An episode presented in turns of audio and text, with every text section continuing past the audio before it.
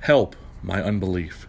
Immediately the father of the child cried out and said, with tears, Lord, I believe. Help my unbelief. Mark chapter 9, verse 24.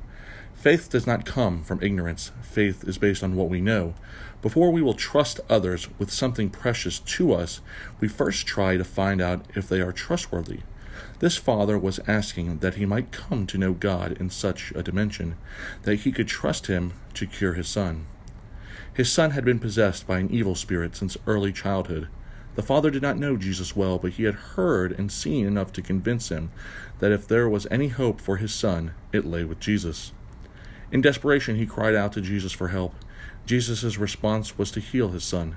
The desperate father had correctly gone to Jesus with his problem, even though he was struggling with his faith. When you are struggling to believe, that is not the time to avoid Christ or to be ashamed of your struggle. You will never increase your faith by not going to Jesus. Rather, Jesus wants to help you with your belief.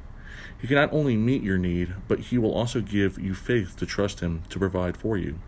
If you are struggling to believe that God can take care of your need, it is because you don't know Him, as He wants you to. Go to Him and allow Him to convince you of His ability to meet every need you will ever face.